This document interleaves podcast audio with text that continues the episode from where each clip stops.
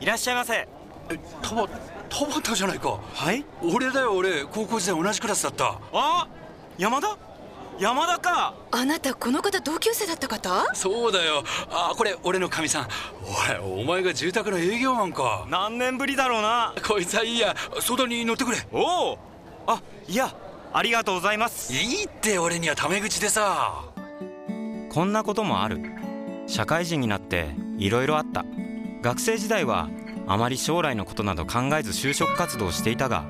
この会社に入って営業になってこの仕事は誰かの人生の一部に関われるすごく幸せな仕事だと分かったいい家が完成するまでお客様の希望にどこまでもお付き合いさせていただきながら精一杯の努力をすることで仕事の喜びを知っただから完成した時の喜びはお客様と同じだ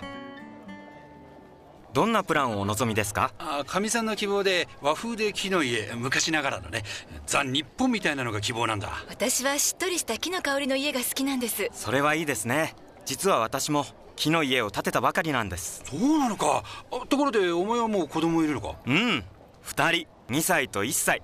いろいろと大変ですよでもあえて大変な頃に家を建てたんですなんでですか今が私の頑張りどころ今が私にとっての節目だと思いましてね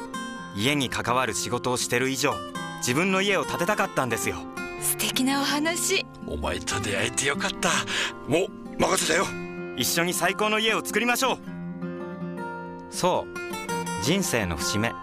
それは時に自分で作ることでもあるそれが形に見えるものだとしたら